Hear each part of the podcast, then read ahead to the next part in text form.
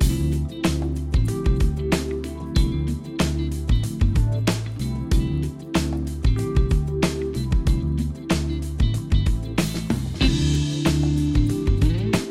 マシンのグッドナイトパパ。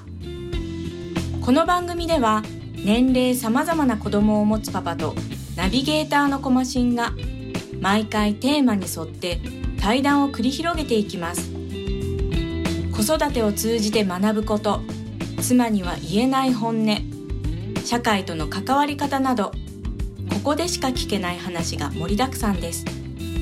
それでは今回の対談をお楽しみください。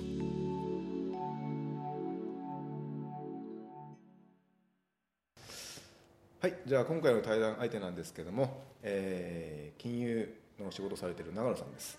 で、えー普段ですね、えーバンドマンとして、えーもうだいぶ長い期間活動されてまして、えーアグレッシブに動かれている方です。えー今日はよろしくお願いします。あよろしくお願いします。ありがとうございます。お久しぶり、お久しぶり。お久しぶりでございます。えっとまあ、えー、奈良さんともだいぶ、えー期間でいうともう10年もう10年以上になると思うんですけど、うん最初出会ってからですねねうんだいぶ長いお付き合いさせてもらってるんですけども、本当ここ最近またはいいろんな、えーことがなんかたまたま出来事がなんかあって、そこに僕が参加したのが、えーきっかけでまた、えー最近、えーお付き合いをしてで今回もこういう対談に至ってるんですけども、きっかけをありがとうございます。いやいえいえありがとうございます。なんですけど、えーで今回は、えー基本的に、まあ、あのパパ同士の対談ということで、うんうんえー各家庭でいろんな、えー思いとか、はい。えーあると、えー思うんですね。うん。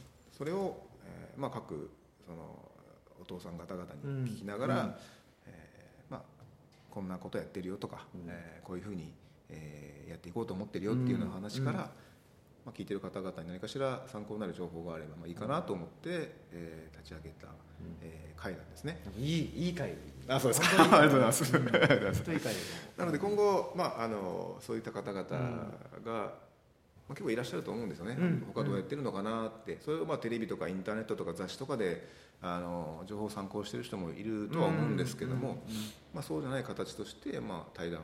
でしかも一般の何でも有名でも何でもない、うん。その辺の人たちが語ってるってことがまた近い、えーえーなと思うんじゃないかなっていうのがあって、そうね、近い存在であるし、はいはい。聞きやすいと思うし。そうですそうです。ん。そういう趣旨でやってるので、うん。えーまあ、それらのことを踏まえてですね、えー今日いくつかまた質問したいと思ってます。はい。はい、お願いします。はいお願いします。で早速なんですけども、うんうんうんうん。えっと奈良さんのところは今お子さんはえっとおいくつになられたんですか？うちが、まあ、今年の春で、はいまあ、上の子が小学校6年でしょ？はははで下の子が1年、はい。うん、という女の子2人あ両方とも女だ女女うちも女ですね。あそっかはい。そうだね。まあ、2そうです。歳と？2歳と8ヶ月なんですけど、ねはい。女の子ですね、もう可愛くてですね、うん。もう可愛いのでどうしようかなと思ってるんですけど、まあ、でえっとえ6年生と1年生。6年と1 1年年ですかね、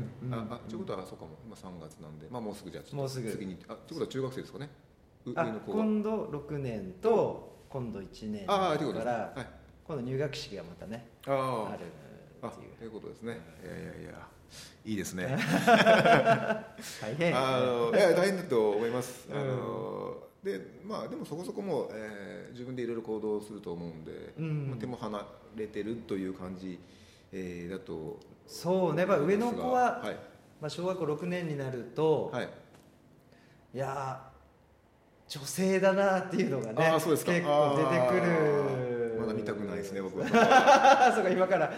あるかあもしれないけど、もうそんな感じですか？そんな感じ。なんだろう。去年までやれてたことが一緒にこうね、うんうんうん。遠慮しちゃうことが出出てきたりとかあるかな。これちょっとあの聞くつもりなかったんですけど、うんそのあのうんお風呂ですね、うん。えっと、何年生まで一緒にあそうです。とかっていう話が。そうよね、はいはい。僕もね結構気になって、はい。周りの友達とかね、はい先輩方に聞いていいのか分かんなかったんですけけど、はい、どどその辺どうどんな感じですか、去年はい去年でストップ。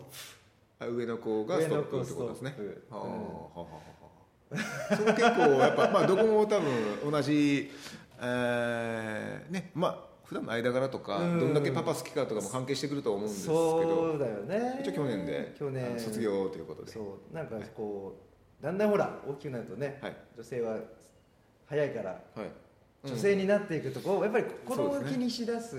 ああこっちがというかむしろ向こうの方からうん。なんかちょっとサインを送り始めてそうそうそうそう。だんだんとこうもうぼちぼちじゃないかみたいな感じが出てくるってことですそうそうそうかああはいはいはいお風呂には入らないんだけど、はい。結構ね朝起きたらねいつもこうギューッとハグしたりとかね、まあ、普通にチューブもしたり仲もいいんだし一緒に遊んだりとかもするし。いいですね。うん。ただ裸の付き合いができなくなったっていうね、うん。そうですね。そこがね、はい。あるかなっていうね。えっと、うん。その場合あれですか、えっと、下の子と、まあ、一緒に3人で入るって形なのか、うん。えっと、上の子は上の子下の子は下の子って感じで分けて入るんですか、そうね、まあ、上の子と下の子が一緒に入る時もあれば、うん。まあ、下の子が今日はパパと入りたいとか言って、おね、下の子はまだずっと一緒にこう風呂入ったりするんだけども。ーううん。んそうなんですか。そうなんです。女の子はいろいろ出てきます出ねてきますね。出てくるんだ。あそれえっと、うんえっと奥さんはそれは、えっと、自分が一緒に入るっていうことよりか逆にもうあのパパの方が一緒に入る回数が多い感じなんですかねそうね今僕の方が多いのかな。なんかほらねあの食事が終わった後って、はい。ね嫁さんはこうお皿洗ったりとか、うん。洗濯したりとか、はいでもそういったね時間はい。って必ずあると思うんだけど、うん。その時にやっぱり子供をいち早くこうお風呂入れて、うん。例えば勉強させてあげたりとか、はい。ね、ゆっくりする時間を作ろうと思ったらはい。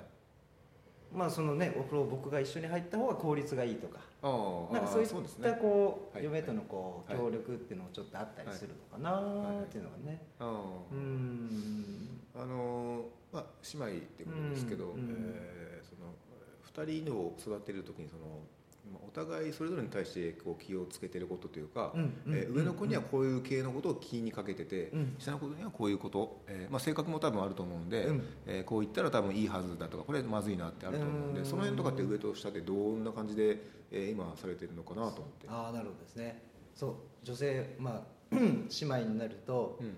これは全く性格が、違うんですか？うんびっくりする違って、上の子はすっごいなんだろう。優しくて、はい。まあ、遠慮、まあ、自分我慢して妹を優先させたがるっていうか、うん。まあ、本当にこうひ人思いというか、はい。うん、優しいところがあって下の子はどっちかというと我我先にもうなんだろう、我が強いというかうん。まあこれ後で苦労するんじゃないかなっていうような感じだからやっぱりねこう接し方も随分変わってくるよね。本当に、はい。うん。小島さん。言う言う通り。やっぱり上の子にはそうかな。なるべくなんだろう、えー意見をちゃんとこう聞いてやって、うん。うん、なんかこうやりたいこととかちゃんと自分でこう選ばせるっていうか、はい。うん。おうん。うん。何をやっていきたいとかね、ーはいはい。うん。うん。そんな感じしっかりやってて。もう下の子はどっちかというとうん。なんだろうまだこう何がやりたいっていうのはうん。明確にもないし、まあ、はいちっちゃいしね、はい。うん、だからどうだろう。どう接してるかな。うん。あのーうん。奈良さんえっと、えー、下でしたっけ？自分自身は兄弟の中で、僕はね僕は三男。三男。です。三男でえその下もいない。いない。あー。で僕次男で、あまあ下なんですよ、はいはいはいでその今あの妹さんのお話聞いた時に、うん。まあ、ガーッと行くと、まあ、自分もそうなんですよね、うん。あのあじゃあそういう気持ちが分かる分かる。もうもうあのつ突っ走ってるつもりないですけど、あの上が僕の知らないところでうまく調整してくれてるってことを知らずに僕はもう好き勝手にこうあの突っ走ってでまあ、まあでも上はそのあのそんなにこうきちっとしてる性格じゃなくて彼は彼であの本当に自由な人間で、はいはい。あの本当マイペースで、えー空気読めない感じですね。あの、うん。えーいいいい意味で読めない人で、うん。自分の本当にあの世界を持ってる人なんですよ、うん。でただ上として彼がしっかりしてて、うん。あの突っ走ってた感じはなくて、うん。その分僕がこう勝手に突っ走って、うん。あの好きなことやってって感じであったんで、うん。多分でも下の子ってそうなるのかなみたいなのをちょっと今思ったんですけあどーやっぱりそういうこね。となのかな。だからあの一番三男として、うん。あのやっぱりその好き勝手やってたんですか？ずかずかと。ずかずかでやってるかもしれない。いやだから多分それ考えたらあの、まあ、下の子はそうなるっていうのはまあ自然というかまあ、姉妹兄弟がいれば、そういう関係性ができるっていうことなのかな、はいえーっていうのがちょっと今思ったんですよね、はいじゃあ一応まあ下の子には、えー、自自由にまあそんなにまだこれっていうのは考えてなくて一応思うようにこうさせている感じなんですかね、ええーその辺がですね、まあ、将来僕もねまた2人目が、えーできた場合とかあの考えた時に、えー実際どう,、どうやっていくのかなとか、うんで次例えば、えー男の子が生まれたら、うん。えーまた違う性別なわけなんででまたね接し方違ってくる、違ってでまあどっちかって言ったら僕今あのあの1対2ですごくあの、うん。立場弱いので、あそっか、はい。僕なんか3対1になるあーそうそうもっとあの不利ですね。はい。なんでそういう状況なんですよね。だから男が出てできたらそのまああのあな仲間として、はいはいはい。同志として、はいあのあいつらを打ち倒そうじゃないかみたいなことが言えると思うんですけど、うん。そういう環境もなんか楽しそうよね。そうそうですね。だから僕はそっちが希望なので、できればあの男の子が次生まれてきたらですね、あの仲間に引き入れてですね、うん。でやってくるとまたあのバランスもなんかこうまた変わってきて、えーそれはそれなりのまた空気ができてきて、えーいいんじゃないかなというのがあるので、まあ、ただその2人で、えーなんですかね、上と下やっぱタイプも違うと思うので、まあ、これって気にかけてることだったりとか、うん。えーやっているのかなっていうのがあってですね。ね。僕も勉強になるので、うん。うん。まあ姉妹ね2人生まれて一番良かったなって思うのは、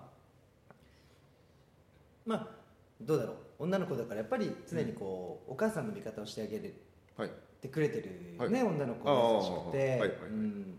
でまあでもとはいえどパパ大好きって言ってもらってるから、うん。まあ、そこの方なんだろうこう言葉でこう、うん。ね僕もこう嬉しいし、はいはい。活力となるし、はい。でそんな中で5つ差が離れてて僕良かったなっていうのがちょっおとあーってほうほうほうはい。うん。やっぱり一つほらあの手がかからないっていうね、うん。下の子に手がかからなくて、まあ上の子がしっかり下の子を見てくれるっていう状況とかうん。あのやることがこう結構ほらはい。年の差が離れると違ってくるでしょ、ああそうですね、うん、だから下の子ってなんか物を覚えるのが早かったりする、あうん。はいはいうん。うん、なんかそれはなんかん。姉妹としてこういいいいなんかこう5年の差があるなぁ。あうん。下の子はこう姉ちゃんにこう追っつこう追っつこうとねこうすん。こう無理やり無理やりね。そんな感じがなんかあこういうのもいいなぁと思って。あうん。あのえっと普段その仲いいと思うんですけど喧嘩する、例えば喧嘩する時っていうのは、うんあうん。のどういう内容なんですか？そのこんあのきっかけは。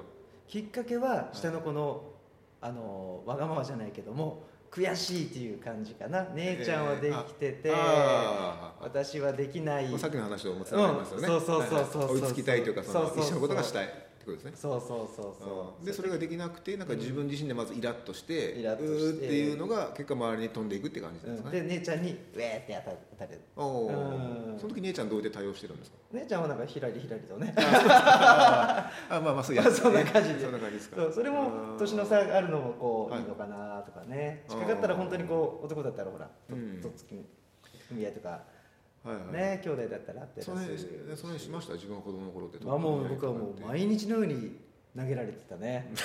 あのー結構そのなんですかねあのーえー性格とかもあると思うんですけど、うんうん。あの本当にガチンコでそのガーッとやってた兄弟もいるし、うん。うちは多分そんななかったんですよね、うん。ただやっぱりそのうん思いっきりやり合うっていうのも、うんうん。まあ、それはそれでまたいいなとか、うん。あと土地柄もあると思うんで,、うん。で僕は結構宮崎のその、まあ、田舎っていうかその、まあ、普通に、まあ、市内ですけど、うん出身ですけど、うんうんあのまあ、そういう土地柄のなんかこう気質を持ったはいはい人っていうのも関係してくると思うので。そうですよね。そうですよね。だから、まあ、もうボコボコにはやってないんですけど、うん。まあただ一回だけなんかあの喧嘩じゃないですけど、うん。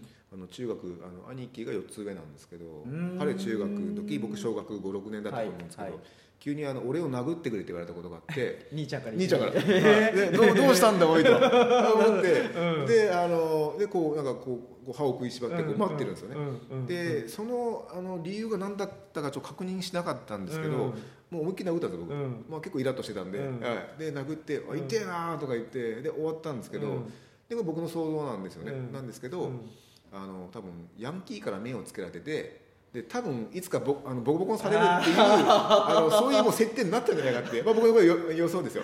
痛みを先に知っとこうみたいな。なるほどなるほど。ででもうめっちゃボコボコにされるから俺数日後に、あのそれはもう勘弁してくれと、うん。っていうことで予行練習的に、うん。あの弟が目の前にいたからとりあえず俺殴ってくれって言って、あの言ったんじゃないかなって勝手にまあ思ってるんですよ、うんじゃないと急にあの弟 殴ってくれに俺を殴ってくれ」とか言ってしかもあのお前に対して「ごめん」とかっていうのも何もなくて殴ってくれってなったんで、まあおかしいじゃないですか設定がどう考えたって、そういうことがあったんじゃないかな特に中学校ってそういうヤンキーとか、うん。あのなんかこういじめとか、うん。あの誰が強い誰が弱いとかって一番出てくる時期だと思うんですよね。そうだよね。多分それをうちの兄貴はあの、なんかそういう、えーヤンキーに目をつけられていてあの僕にまず、試しにはい。殴れと、はい。はいで僕も本当にもうイラッとしてたんで、うん。使いっ走りされてたんでなんかその当時なんかわかんないですけど、あるよね。はい。物書いて物書いてね。この野郎って言って、うん。でめちゃくちゃ殴ってですね、ああすっきりしたと思ってたんですけど、そういうことは、まあ、そういうことはありましたけど、うん。まあ喧嘩っていう喧嘩はあのまあ、僕は覚えてないんですけど母親なんかうん。よくやってたよとか、うん。本当にこの子たちうん。大丈夫かしらっていうぐらいなんかこう倹約だったらしいんですよね。やっぱりね、でもそのお兄さんが、うん。どうだろうこの殴ってくれ。っはい。て今ね今のこうね若い世代であるかどうかわかんないけど、はいはいはいだから殴られる前提 OK でお兄さんってこう構えてたっていうそれもなんか時代背景ってあるような気がするすね。確かにそうですね。ね今そういうことがうん。果たして起きるかなと思ったらないかもしれないですね、うん。もしかしたら、ね。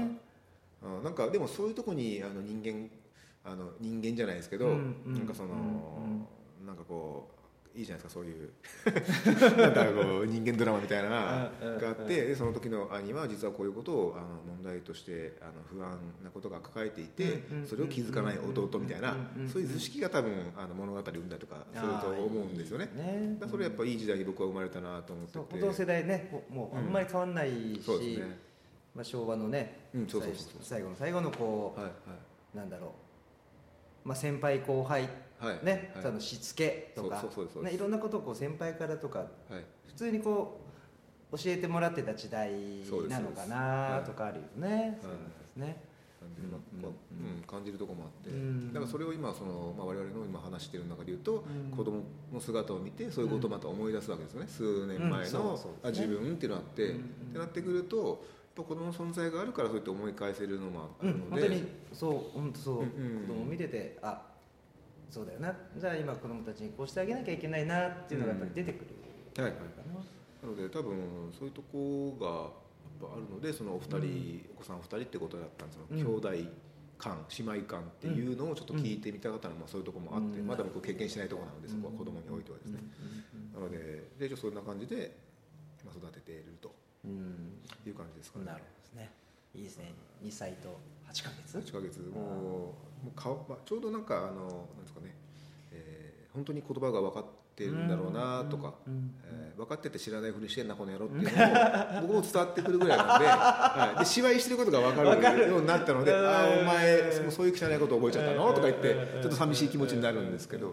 でもまあ2歳8ヶ月ってそんなもんかと思って。でそれのそういう状態の娘と、えー嫁の間柄を見るのが結構僕は楽しみでああそっかそっかって。でまあ結構まあイラッとしてる時が多いなっていうのは見てて分かるんですよね、あそれはその奥さんが。奥さんあが。でかうん。僕は家帰って、うん。今日どんなことやったのってまあ毎日聞くんですけど、うん。でこんなんでこんなんだったよって後に、えーちょっと今日本当申し訳ないけどイラッとして、うんあうんの叫んでしまったと、でうんあのうちマンションなんて、まあ、そんなに、ね、あの言っちゃうとまずいと思うんで、うん。そのなんか枕かなんかを口元に当ててなんかあーって言って、消音させたと。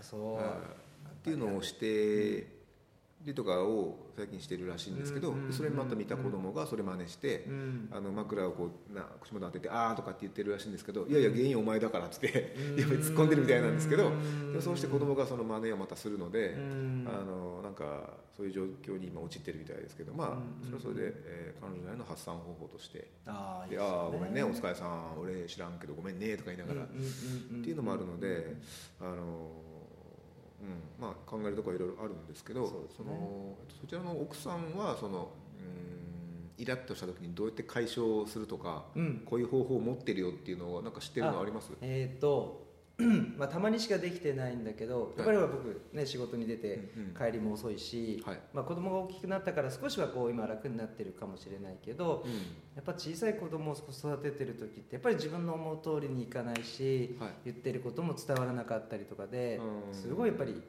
ね奥さんってストレスを抱えるよねそうですねはいんだからいいよあの友達と飲み行っておいでとか、うん。やっぱりそういった時間はちゃんと僕は作るようにしてます、はいはい。うん、週末。じゃあ、ね、例えばいついつちゃんとなんだろうお互いにこうスケジュールのこう確認をちゃんとして、はい。じゃあ空いてる土曜日があったりしたら、ね、奥さんはじゃあ友達と飲んできとかね、おー。うん、そういうのは僕普通に OK、はい、いや僕も全然うん。OK 全然 OK であのでちょっとはめ外して帰ってくる時もあるぐらい。ね、だってはい。夜12時過ぎても帰ってこはない。い、あー2時になってもまだ帰ってこない、つい最近やりました。よ おいおいって。おいおいそこまでか。あみたいなそこまでかおいって。まあさすがに、まあ、僕は、まあ、言う言わないんですけど、うんうん。それあそあそうなっちゃうの？って言ってちょっと、まあまあ面白かったんですけど後半は。あそうなんだ。まあまあえっかとか言いながら、えーやってたんですけど、うん。でもそのぐらいあの、まあ、たまにはこうどういうとこ行って、うん。あの話してちょっと発散してっていうのは絶対必要だと思うし、うん。そこがなくて困ってる人って、困ってるというか、まあ、あのそこがなくてあのまあ思い悩んでる人っている,、いると思うんいるんですけどでもそれって旦那がいいよって言えばはそれだけの話なので、うんそうですよね。あのそんだけの話じゃないですか、うん本当そうですよ。はい。なんでそれができないんだろうなっていうのは、まあ僕らのその家庭環境がそういうふうに思うようなあのふうになれたのかもしれないんで、うん他の家庭環境で育った人はそう思えないふうに育っちゃっただけかもしれかないんですそれがどっちともこれが当たり前って思ってることなのかもしれないし。なので、うん。だからうちはもうそのこう遊んできてもらって楽しかったって帰ってきてもらって、うん。あありがとうございます。じゃあまた1週間よろしくねっていう話だと思ってるので、それがないとやっぱり辛いじゃないですか、辛い。ねうん。なんかずっとこうめんこう1日か2人で例えば行ってから、うん。ね、イラッとしてそれが終わりました、それがずっとエンドレスであるっていうのは、うん。ちょっと僕は違うのかなと思ってるそうのでですよね。うん。それがあのあのなんかなそうしてあげてるって感じもないですしそれはまあ当たり前だと思ってるので、それが生活じゃないですか、うん。あだからそこは全然あのいいと思ってて、うん。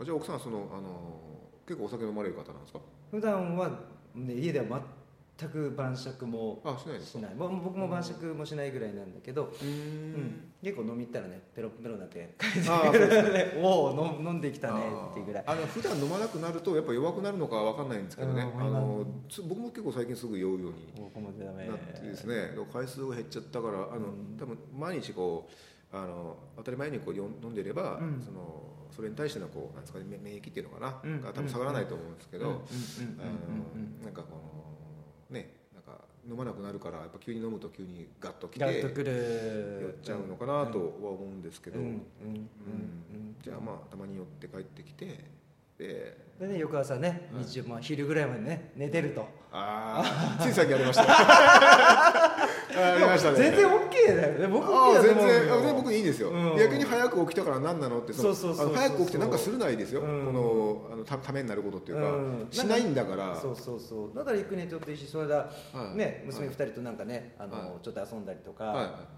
してるし、まあ、僕それ楽しかったりするから、ああなんかその、ね、寝てることでサボってるって僕は全然思わないんですよね、うん。いやあのじゃあ何をサボってるって言ってるのかなみたいなところがあるので、はいはい全然普通じゃないですか、うん。でこう寝てもう回復しました、でうん。でまた午後から子供のためにその時間を費やす母みたいなことをうん。そこですれば、全然その2時間3時間とか長く寝たからだだから何なのみたいなところもあって、うんうん。だからそういうのは多分バランスというかそのうんまあ何とでもなるので、うん。そういうことをやってもいいよっていう器っていうかその、えーこう深さっていうか、うん。そういうのをまあ持っておくだけの話だからそうですね。ガチガチ固めてやって奥さんが楽しむわけもないですし、うん。結局家庭って、うん。あの奥さんがいかにいい気分で過ごせるかが、うん。あのその幸せ度合いに直結すると僕は思ってるんですそうね。思います。思うのでだからあの今今タッチしたんですけど。あ で思うんですよ。バランスはい絶対全然そうですよ母親が笑ってない家庭が楽しいわけがないっていうのがあって、うん。で子供にそうそう行くでしょ？行く行くじゃないですか、うん。だからうちはその実家のことなんですけど、うん。まあ、母親は結構その、うん。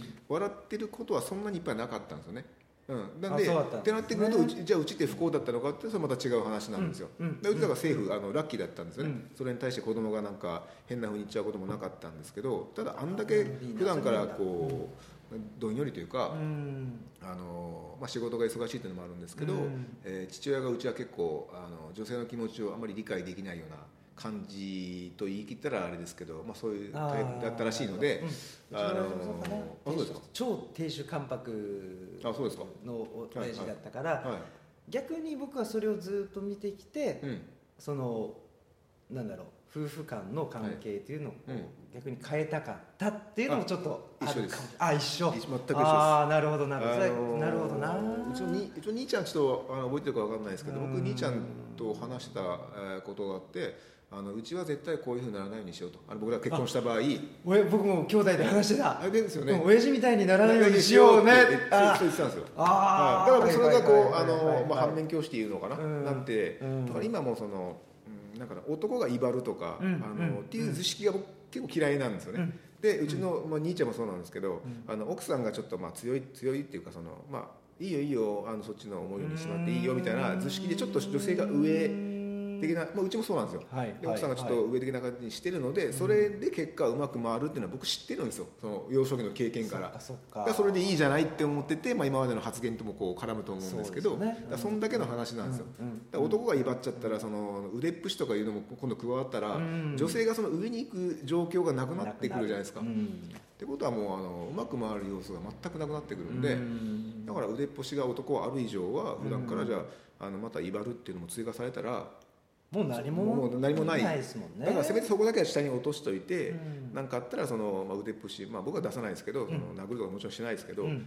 ただそういうのがあの男は控えてるわけなんで最終的には、最終兵器として。そうですね。うん、だから普段はじゃあ女性がこう強いとかあのちょっと優位にあるような状態の方が、うんあのまあ、僕は結果としていいんじゃないのかなっていうのが、本当この親の本当影響で、だからそういった意味で父親に本当ありがとうと、うん。教えてくれてありがとう。ありがとう。はいはいはい。やっぱりはいはい。その親親を見て子は育つ、それがうん。いいこと悪いこと、うん。まあ、悪いことってないかもしれないけど、うん。それでやっぱり子供がどうねうん。成長過程でどう考えていくって結構やっぱうん。あるは出るってことですよね。そうそうそうです、ね。そこはであのえっとそのお母さんはその中で、うん。その結構笑顔の人だったんですか？そのそういうお父さんがいて、えっとね親父が帰ってくるまでははい笑顔でテレビとか見てたりしてたんだけども、はい。はい親父の帰ってきた車の音が聞こえた瞬間もうテレビを消して、はい。はいあのここまで。もう本当そんな感じの方でした。はいはいはい、うん。かりますよ、では今日の飯はじゃーんみたいなもうあのなんだろい、はい、うね。うん。あの湯飲みが飛んではい。障子にお茶がかかってるみたいなぐらい亭主関白の親父ってうんでもそういう親父だったけどねまあさっきこう小島さんとか話してるまあそういう親父にはなりたくないはいだったんだけどはい。今のねその親父を見てるとうん、逆にこう尊敬できる部場面もねこそう出てきたりとかね。そうですね。それはありますね。ではまあ結構近いあ多分その世代も近いからっていうのもあるかもしれないですけど、うん。やっぱ結構近い、えー状況というか環境で育ったのが今日分かりましたね、うん。多分そのいい感じのこう田舎町とかあそうそうね。そういう環境もあったかもしれないですね。それはありますね、うんうんはいうん。だから結構あの今回僕はあの電子書籍ちょっと出してるんですけど、はい。まあ、そこから来たこのあの対談の企画でもあるんですけど、やっうんぱその中ちょっと見返すとですねやっぱ記事の中にそのいあの宮崎のうん。宮崎とは書いてないかもしれないですけど、うん。そこそこ田舎町の出である、うん。で、えーそういうふうな町で育った人間であるみたいな、いうのがベースになってる記事もやっぱいくつかあって、ねはい。だからそういう町が作った僕が書いてるうん。ことっていうのが、うんやっぱ出てるんですよね。都会っ子であの本当に両親仲良くてうん。わーキャーっていうところで育ちましたっていう人には全然書けないんですよ。ああいうあのなんですかね。ちょっと影もありつつはいでも不幸じゃなかったみたいなそのライン多分絶対書けないんですよ。あのラインってのは。多分僕みたいな人間じゃないと。うん。時代背景もそうそうあって。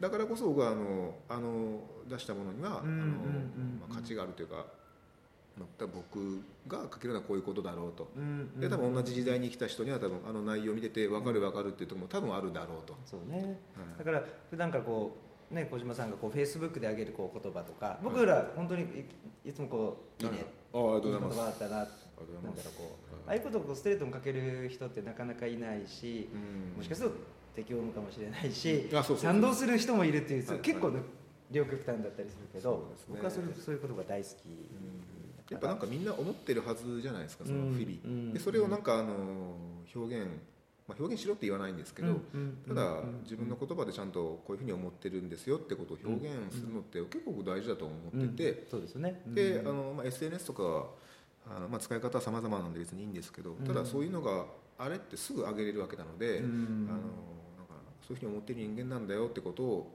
本当に不特定多数じゃないけど、まあ、そこそこの人なのにうん。分かってもらえる機会なのにそれをなんかうまくこう活用するっていうのはまあなんかねできることだと思ってて、じゃあ使ったらいいんじゃないのって僕、まあ、そういう素朴な思いであれは書いてるんですよね。うん。はい、ただ、まあ、今日も話していろいろと知ったこともありますけど、ん。でもそういうことってなかなかこうやってねあの時間作って会うとかしないとそこまで出てこないじゃないですか、そういうことって、うん。それを知ったことでまた改めて仲良くなりたいなって思ったりとかするわけだから、うん。それを出す機会をじゃあいつ作るのってなってきたら、まあ出せないですよそんなに頻繁には。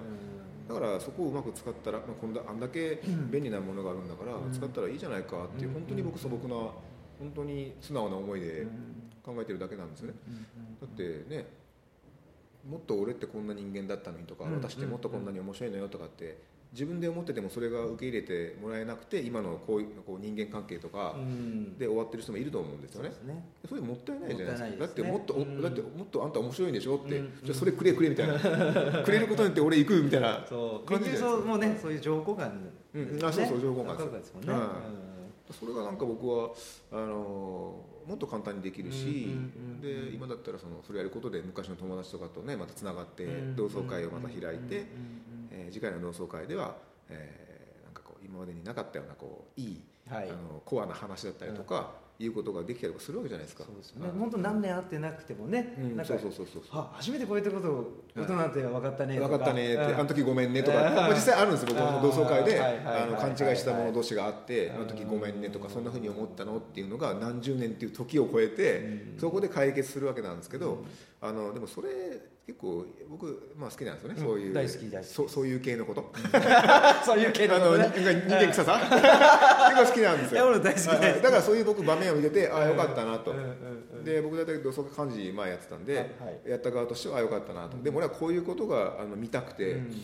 でそういうあのすれ違いとか勘違いっていうものが、そのえーなくなることっていうのが、やっぱ見ててすごくあの嬉しくてでじゃあこれもっとやったらいいのになとか、ん。なんかいいいいのにって本当にただ思ってるだけなんですよね、そういうのをあのできるわけだから、なんかそういうののためにこう、まあ、道具なんで使いようですけど。本当にいいいいいいです、うん。これうん。うん。とと思ってるんですよ、うん。でそれは僕はあのずっと、まあ、思なんとなく潜在的に思ってたんですけど、改めてこういうふうにあの公表するっていうかあの公に言う場が今までそんなになかっただけでうん。もともとずっと何か思ったことをなんとなく思ってたことを今回あの記事だったりとかこう音声だったりとかしてうん。言ってるだけなのであの多分考え前からあんま変わってないんですけど、うん。なんで以前ほらまあでも10年ぐらいね、うん。出会って10年ぐらいになるけど、はい。やっぱりそういう秘めた、なんだろう。ね小島さんこうやっぱり思いっていうかうん。必死と感じてたんで、うん。こだわりはいはい。とかね、そうなんだうん。ね、なんかねでそれはですねあの僕友達はあんまりいないんですけどそう？あいやいないいないですよ。まあの知り合いはいるんですけど 友達とかはですね、あのもうちょっと深いとか、うんうんこういうふうにこう一対一でも話ができるとかっていう人ってあんまりいなくてですね、難しいもんね大人になってまたこのはい。あのね。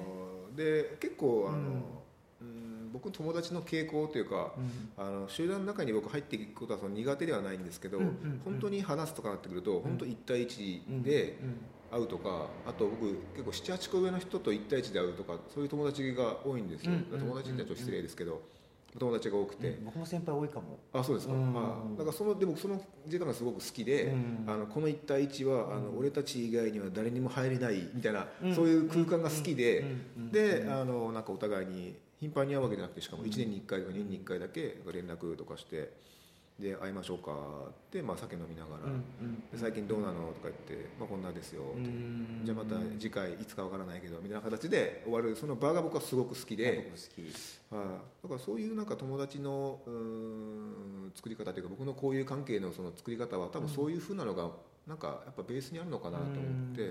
やっぱりその会う意味がある人っていうか、うん。会ってプラスになるお互いがそうそうそうですそねれそういうのはやっぱりね、はい。はい。大事だったりはい。する、めちゃくちゃこの人いいわーって思いたいんですよまた。やっぱ俺ここやわーって思いたくて。でもそれは多分集団の中に入って、え2時間3時間とか、まあのまあ、飲み会の中であの個人個人と話してもその時時間ももちろん取れないわけだからうん。人数で割っていくと。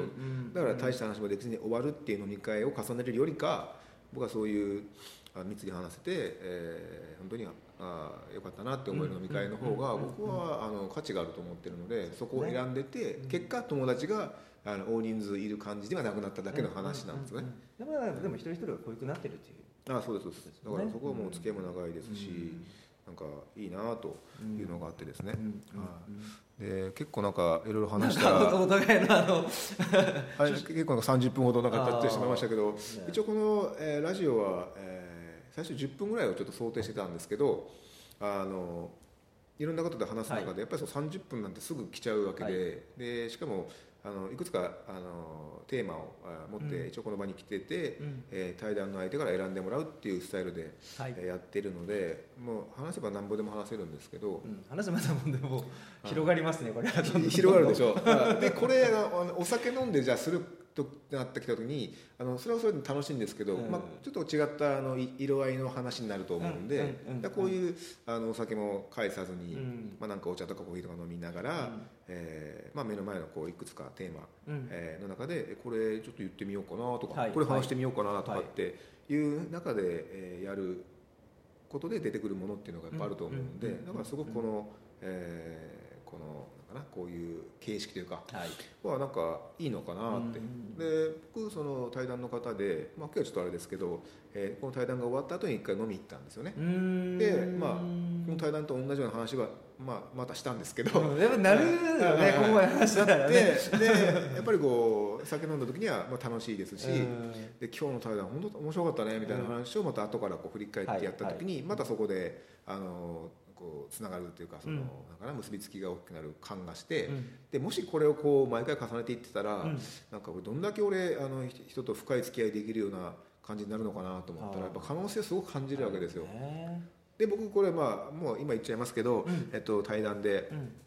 例えばえー30回とか50回回数になった時に、うん。えーその方々僕全員呼んであのパーティーしたいんですよね。あはい。あ素敵。はい、で、はい。そこってやっぱそのなんかなすごい人間たちの、えー集まりというか、同じ、まあ、大体同じあの気持ちを持った方々の集まりで、うん。なおかつ面白いみたいな、うん。そのパーティーできたらいいなと思ってるんで今のうちからそれはちょっと考えているのであそういうのも含めた時にあのすごく可能性を感じるんですよね、うんうん。楽しくなるであろうみたいうんな、あそれもあってやっててで毎回話してあの僕も学ぶし、うん。で帰ってまた奥さんに話しますから「あうん。こう言ってこんなん今日聞いたんだけど」これ面白いよね」とか言って。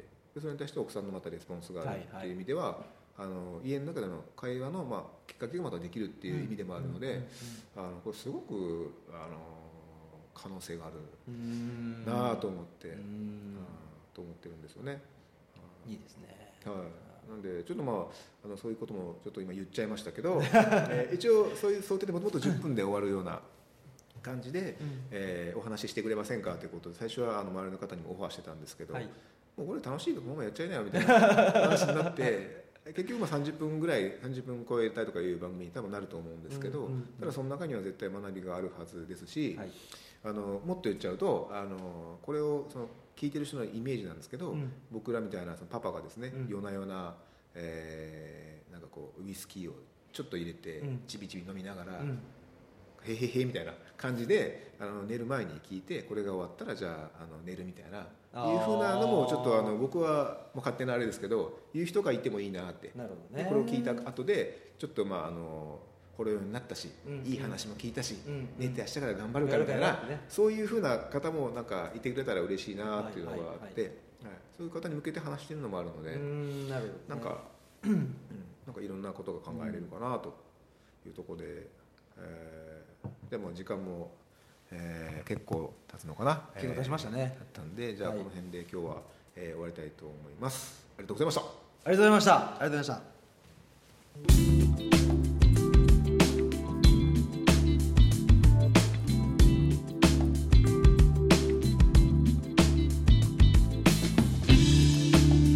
コマシンのグッドナイトパパ。今回の放送はいかがだったでしょうか？話が盛り上がりすぎて、えー余計なことをいろいろ言ってしまったような気がしますけどもとても楽しい対談になりました。